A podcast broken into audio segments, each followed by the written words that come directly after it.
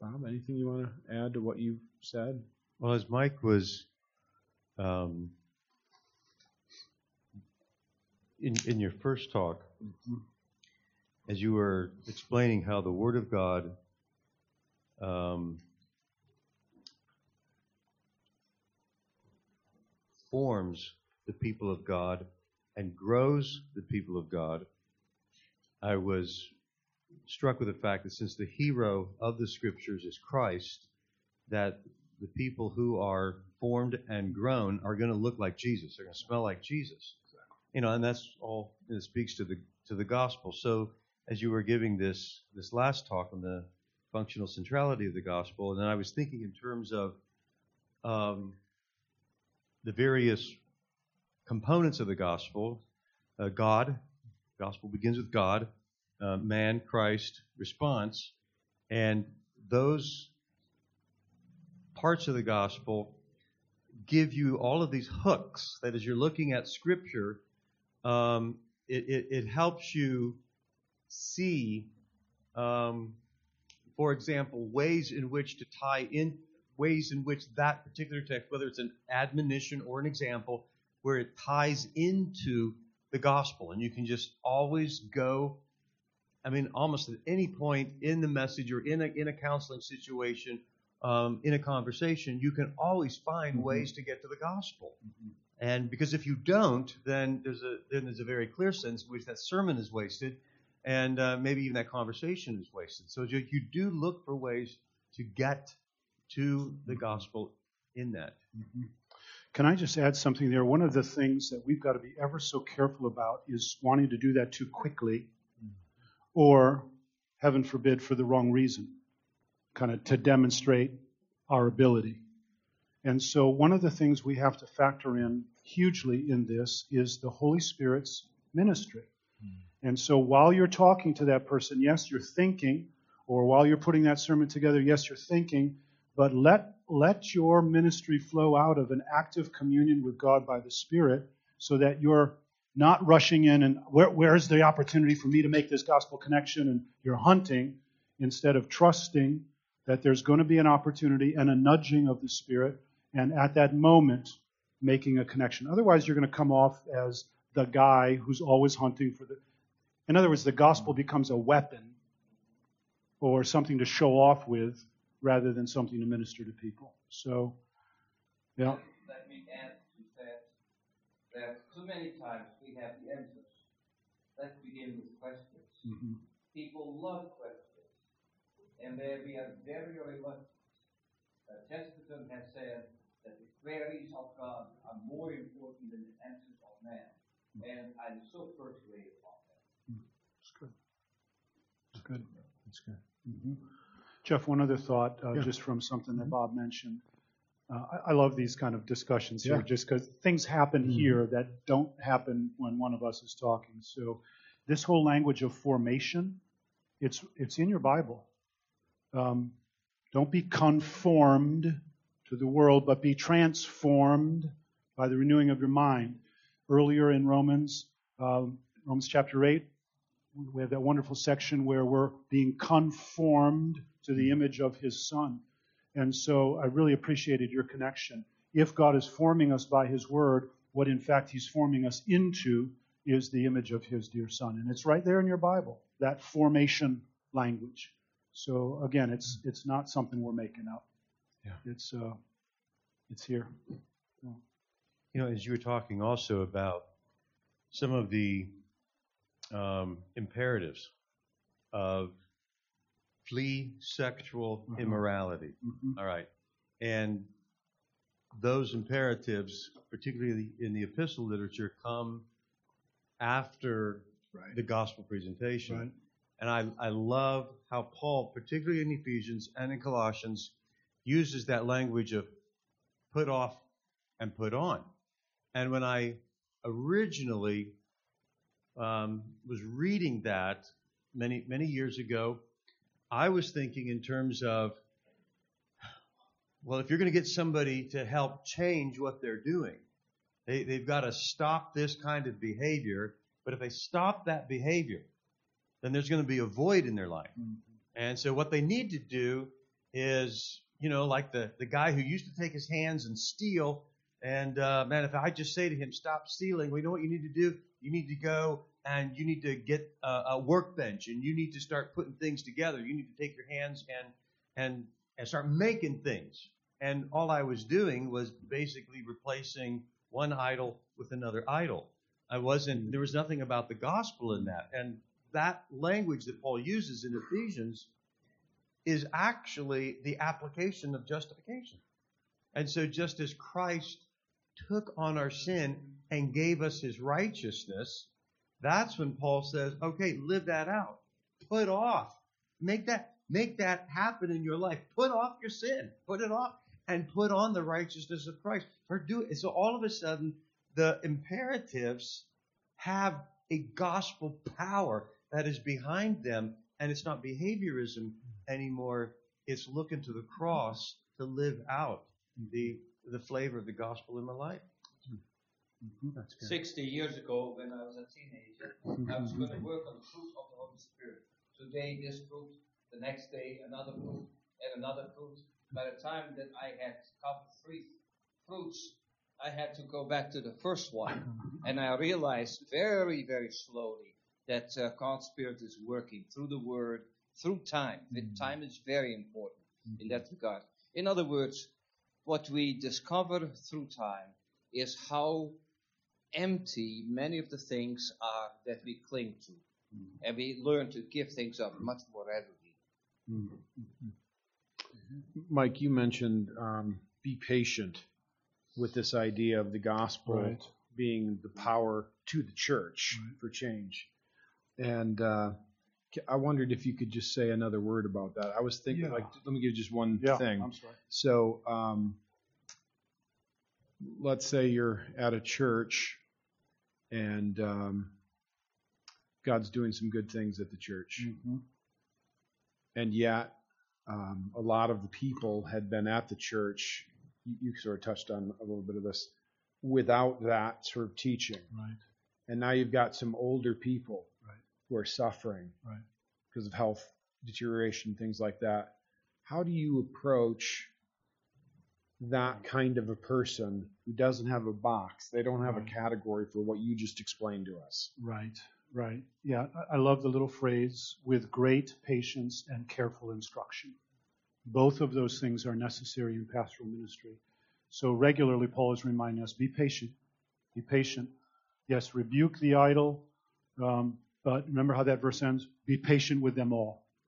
And so put this somewhere, either on a little plaque above your desk where you study or emblazing it on your mind somehow, with great patience and careful instruction. So in this situation, it's going to require, you can never get around doing instruction. You got to teach them. So we had a couple in our church, they came to the membership interview, and the husband said to me, Mike, we came this close to leaving your church. Uh, we'd been there for a year, a year and a half, and, and we just kept hearing this gospel. And we thought, when is he going to get on to other stuff? And he said it wasn't until we got to the book of Galatians, and I'm quoting him here, and he said, and the penny finally dropped. Oh, gospel for believers. And he said, we shudder now to think that we almost left. Um, so I, I use that illustration because it takes time with great patience and careful instruction. And let's remember, it's not up to us. God's the one doing the work. Mm-hmm. And so in that case, God was kind to preserve them. There was enough about the church to keep them there until the penny dropped. So, yeah, there's other things that are part of pastoral ministry. You got to love people, you got to know their name, you got to talk to them. And those kinds of things God uses to keep them around long enough to get the truth of the gospel. So, That's great. Yep. That's great. You want to add anything to that? Yeah, I was thinking of a, a situation. There was a older man in the church who had heard me preach Sunday after Sunday after Yeah. Sunday after Mhm. Sunday, and he was in the hospital. He was he was dying, and I went to see him, and he said to me, he said, Bob, he said, when I die, he said, I'm going to go to hell. And I asked him why he thought that, and he explained to me that he had flown, I think, the B 29s in World War II, Uh, and the, the rule was if you flew um, 25 missions and you were alive, you got to go home. Yeah. And it was on his 24th mission over Japan when his plane got shot up. His co pilot was killed, Mm. and he himself was injured, but he was so enraged that his co pilot was killed that after he recovered, he, sub- he, he signed up for 25 more. mm, And uh, he said, I would drop those bombs and I would swear at those I wanted them dead. mm, And all in all, he, he flew 76 missions over Japan. And when he was on his way back uh, to Michigan, he stopped at some camps, um, one of which bases, one of which was in California, actually encountered some POWs from Japan and found out from them they never wanted the war. They just wanted to go home with their wives and Yeah, kids. yeah. And he realized they didn't have wives and kids anymore because he'd killed them. Yeah, yeah. And so he had this thing all calculated out and said, you know, you can't tell me I was defending my country maybe for the first 25 missions, but those last ones were on me. mm, And I have killed thousands of people. And when I die, I am going to go to hell. mm, And, and the only hope that man would ever have would be the gospel. That's right. And so I just let, and, and, and the penny hadn't dropped. Yeah. All these years, the penny had not dropped because in his mind, his sin was so big. Yeah. And I, I said to him, his name was Chuck, I said, Chuck, I, I mean, I just let that, the, the moment sit for a minute, and then I said, Chuck, I said, you are a big sinner. But Jesus is a bigger Savior. And the penny dropped. Yeah. Yeah. And good. but but it it was it Yeah. was all of those years finally him recognizing that in even in his case the promises were true and I believe at that moment Mm, the Spirit opened his eyes Mhm. and he got it. Wow, praise God. mhm, Mhm. I thought I'd ask a question on this idea of being example for others. that was such a powerful uh, point, I think, in the conference. Uh, just this idea that, hey, you know, if all you do is get up there and talk a good game, and people see that you're a fraud, mhm, you know, you're you're just undercutting mhm. you know your, your whole responsibility, your whole goal. Um, so I was thinking in, in this direction, um, two two different questions.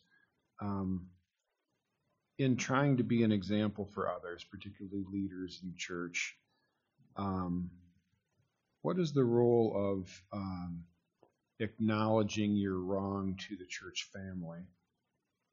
You've made a mistake you, you've been behaving in a way that isn't helpful, something like that, because that happens in churches. And so, how do you do that? So, that's the first question. And then the second question I have is what accountability structures, if any, do you put in place among your elders, close friends, et cetera, that serve you? So, either one of those questions, Mhm. uh, fellas, what, what would you, how would you help us in understanding that?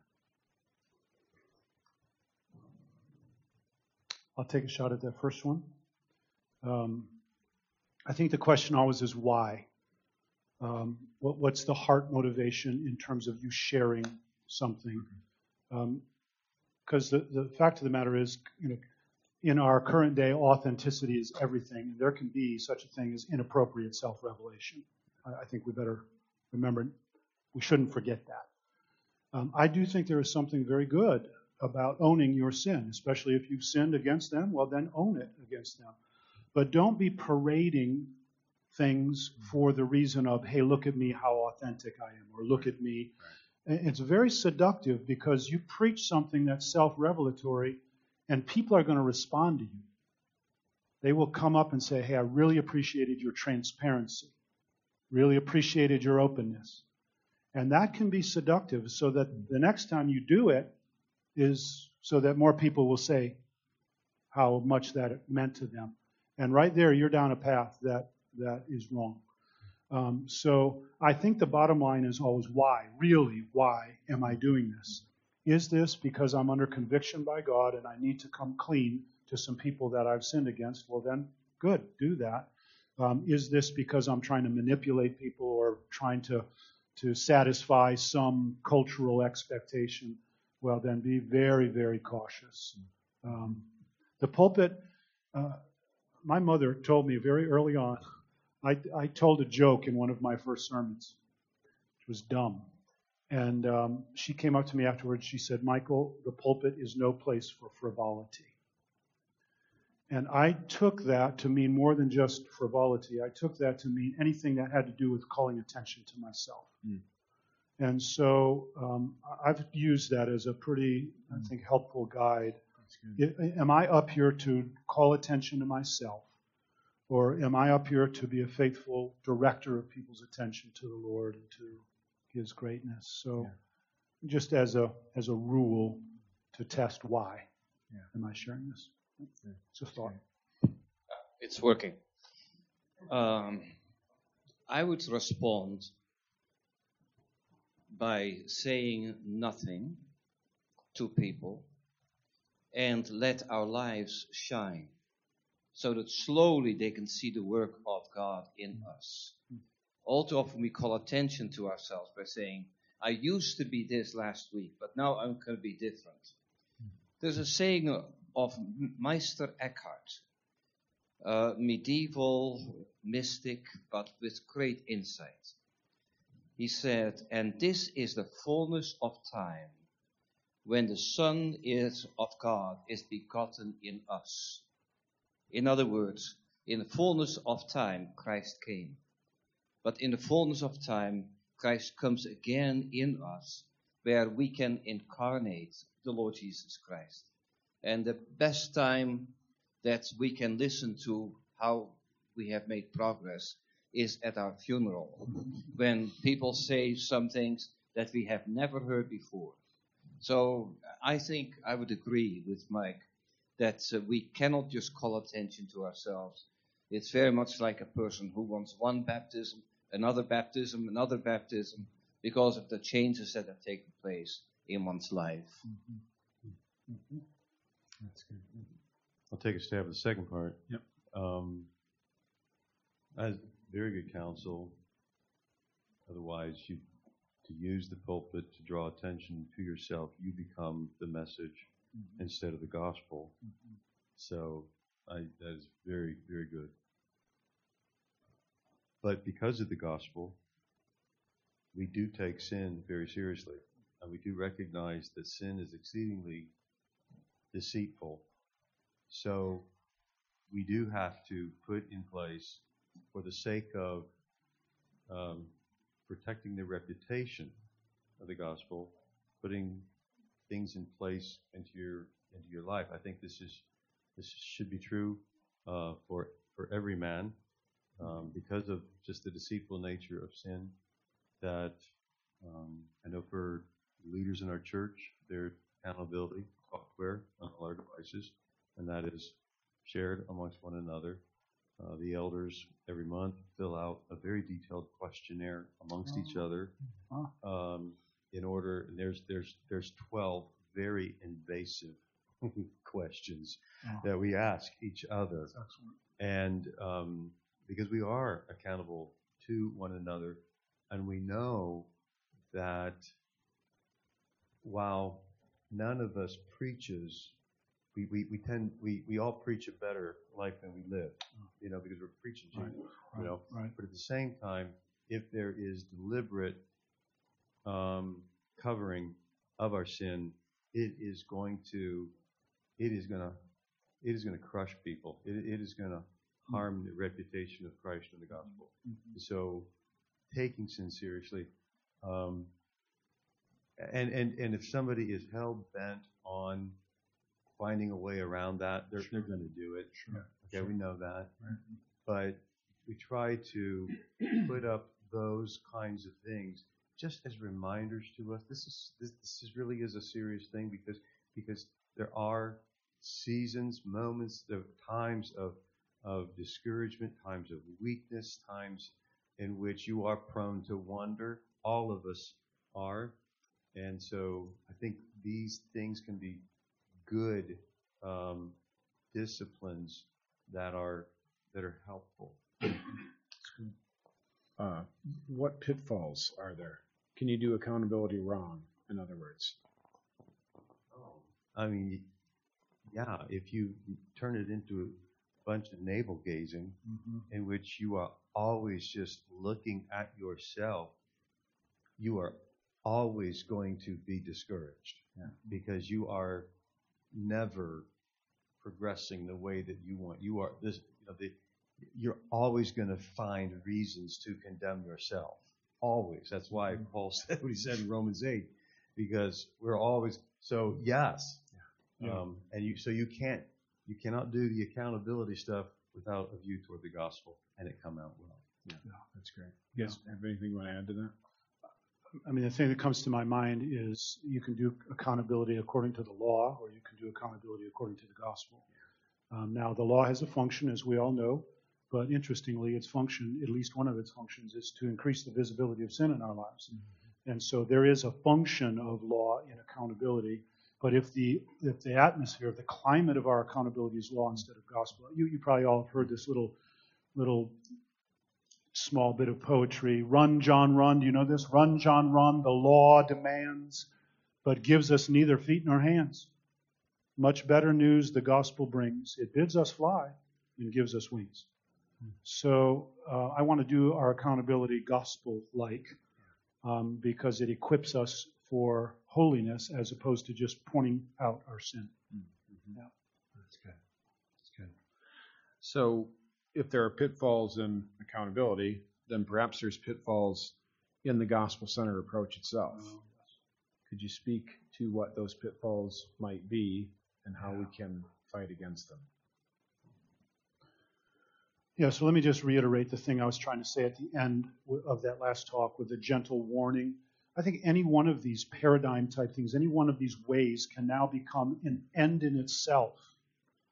Um, and so we can somehow pat ourselves on the back that we're gospel centered. Um, it can become the you know the defining identifying thing. And um, as much as I believed in this, I don't want it robbing uh, me or anyone else of what it's pointing to.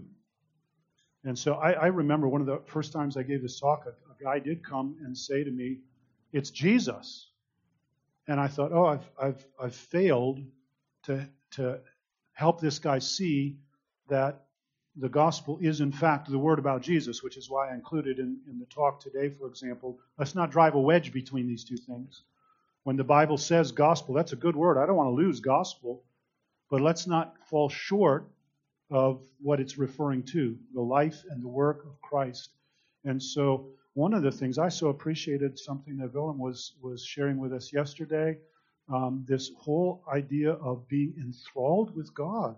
And if the outcome of our gospel centrality is not things like joy, things like um, a, uh, uh, an increased uh, appreciation of the beauty of God, um, these are the kinds of things we would expect if gospel centrality is doing its work, Yeah.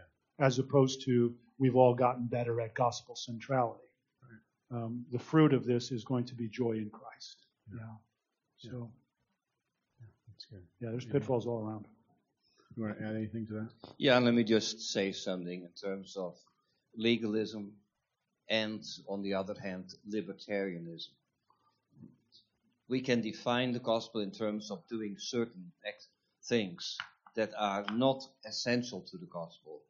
Uh, and there is always a danger in Christianity that we want to have steps. We do this and that and that. And that is really not the gospel. The essence of the gospel is freedom in Christ. And we have to defend that. But at the same time, libertarianism is not very helpful because then we can do anything we want, uh, even to the point of excesses, of things that are by themselves not bad, but become excesses. And it's such a sad thing when you have seminarians who understand something in terms of Christian freedom and become excessive in that regard, where they cannot just be happy with one glass of wine. It has to be coming to the point of intoxication. And I think there is a tremendous danger Mm. for us to test the freedoms that we have in Mhm. Jesus Christ. Mhm. That's good. Um, you want to add something? Yeah, I was just going to say, do you have any resources that you want to recommend to us? So, I Mike's wanna a say step ahead of me, as yeah. you might expect. I want to say something about this book. It's called A Gospel Primer. Um, it is, in my opinion, the finest thing to help you in carrying another step forward, what I talked about in this last session. So this book is um, it's it's really wonderfully mapped out in three sections. There's 31 reasons to preach the gospel to yourself. That's the first section, and it just walks through real life, real ordinary things, and shows how the gospel speaks to that kind of thing. Um, the second section is a um, prose summary of the gospel, and the third section is kind of a poetic summary of the gospel. It's really quite charmingly done. And so I, I kept this book right next to my nightstand for a long time. Um, and read it. I had the privilege of writing the foreword to this book. And uh, when you read it, you'll understand why I said some of the things I said about this book. This is gold. And so I would commend this to you, especially if you are for your own life and in your ministry trying to operationalize the stuff we talked about last hour. Gospel Primer, Milton Vincent. Uh, it's a wonderful little tool. And you're going to buy it anyway, so you might as well buy it for half the price in the bookstore. Yeah, yeah. Yeah, that's a great price, by the way, on the front of that thing. Yeah. So, Any other resources uh, any of you fellows want to uh, recommend to us? Let me just say that some of you know the name Henry Nouwen. Anyone familiar with Henry Nouwen? N O U W E N. Sorry, a Dutch name again. You cannot trust the Dutch. But anyway, Henry Nouwen is a Catholic and wrote about inner struggles. And one of the books is Reaching Out. I've encouraged people, especially in ministry, to get it because all too often we reach out to people so that we can reach out to ourselves. And we want people then to console us. And our relationship with God is not authentic because we see God as a therapist. What true worship is when we learn to be physicians to ourselves. We can diagnose the problems. For example, spiritual depression we can see likewise our love for compliments and all kinds of spiritual diseases. And we have to take responsibility for our own lives when we see that we are leaning on people or on God for all the wrong reasons. And the gospel is there to see that there is healing in us so that the word of God can penetrate us. It is like the WD 40. Wherever we are rusty, there God's Spirit is working in us. Then we can be authentic with people and really love them rather than to see that people are going to be used by us. And we also can be much more worshipful of God. So, yes, I'm sorry to say that Henry Nouwen was a Catholic theologian, but there have been good things coming out of the Catholic Church in the best sense of the word. We have to think about Augustine. And in a sense, we are also Catholic as long as we focus in on the gospel. And what you find in Nouwen is that he is not talking about Mary and all the other things, Mm. but a person with a deep personal awareness of our own shortcomings Mm. comings as people. Thank you. Bob, do you want to add anything, or you think of another one? Or is- Okay. All right, I think I think we've come to that time. Brad, you want to come up here and close us? Brad's a good friend, uh, elder over at Berean Baptist, uh, where this conference uh, started. Dear friend of mine, my first accountability partner, Mm. and uh, so yeah, close our conference for us. Let's pray. God, it is good to be among your people. It's been good to worship together uh, in the gospel. The fellowship has been rich, and we're we're thankful for that. We're thankful for these good brothers um, that have taken away from their own churches and their own ministries to come and to serve us here in this place. Um, Lord, we've been given much to chew on. And I'm thankful that it isn't a bunch of 12 steps to this or five ways to do that. Uh, I'm thankful that we have been saturated with the gospel of Jesus Christ. And Lord, I pray that you would be at work in each one of our hearts, in each one of the churches that we participate in, in each one of the homes that you have called us to lead. God, may you minister your gospel to us and then through us for the good of your people and for the good of your church and to the glory of the God that has so graciously given everything for us. And we pray this in the name of Jesus. Mm-hmm. Amen. Amen. Amen. Amen.